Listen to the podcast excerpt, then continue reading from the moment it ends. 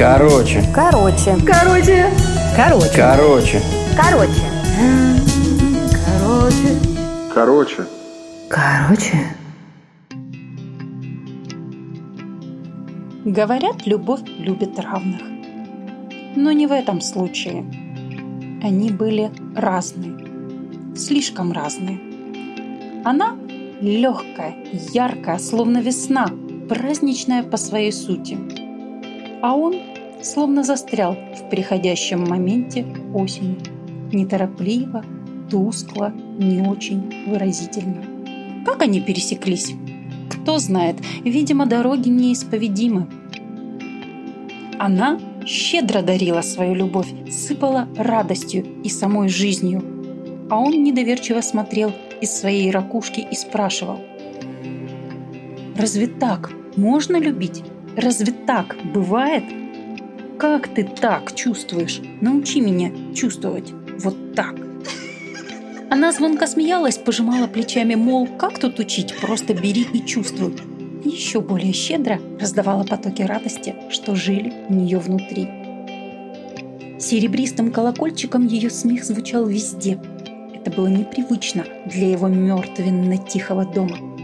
Она, как солнце, сияла и заполняла все вокруг, добавляла свет, которого не хватало его дому.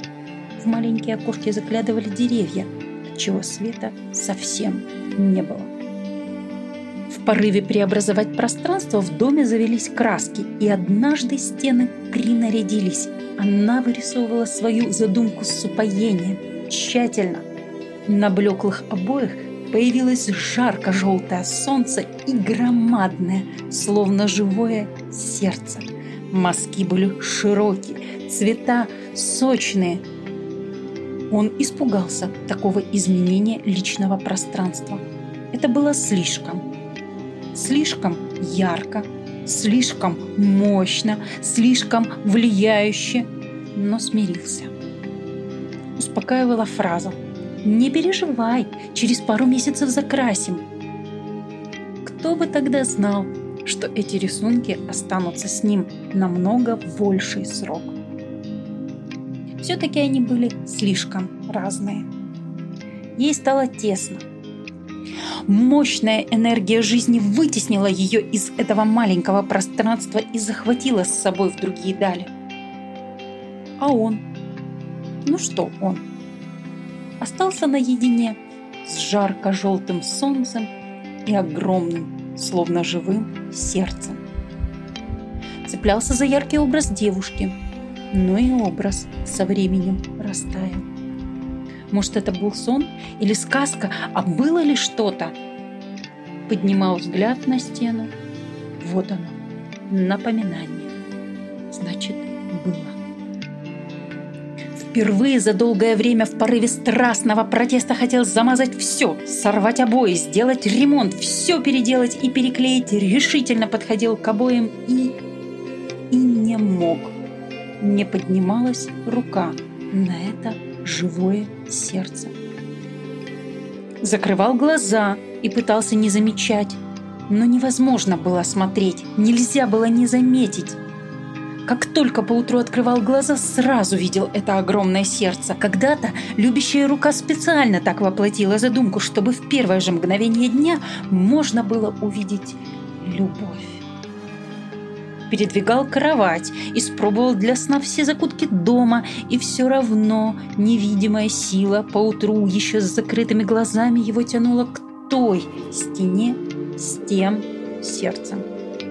Наваждение какое-то. Так день за днем, месяцами, словно сладостная пытка видеть этот рисунок. В какой-то момент почувствовал, внутри него что-то ожило.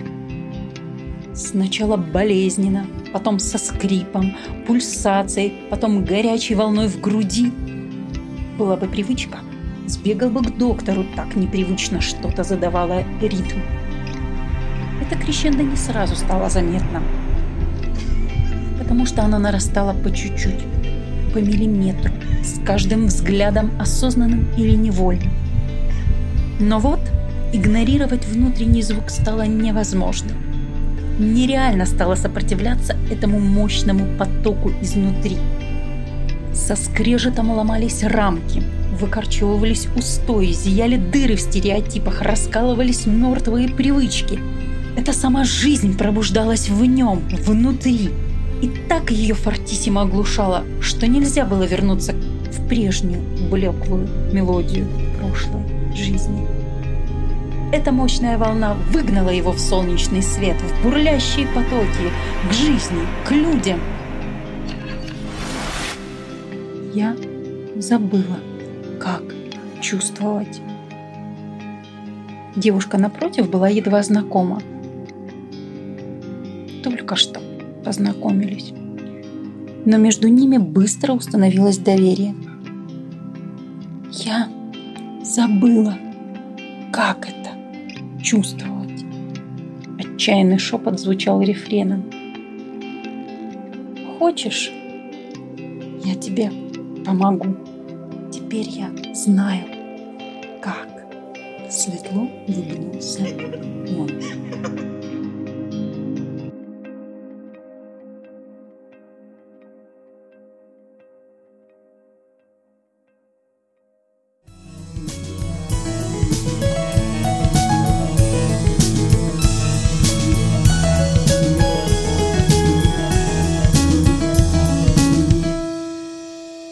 Короче,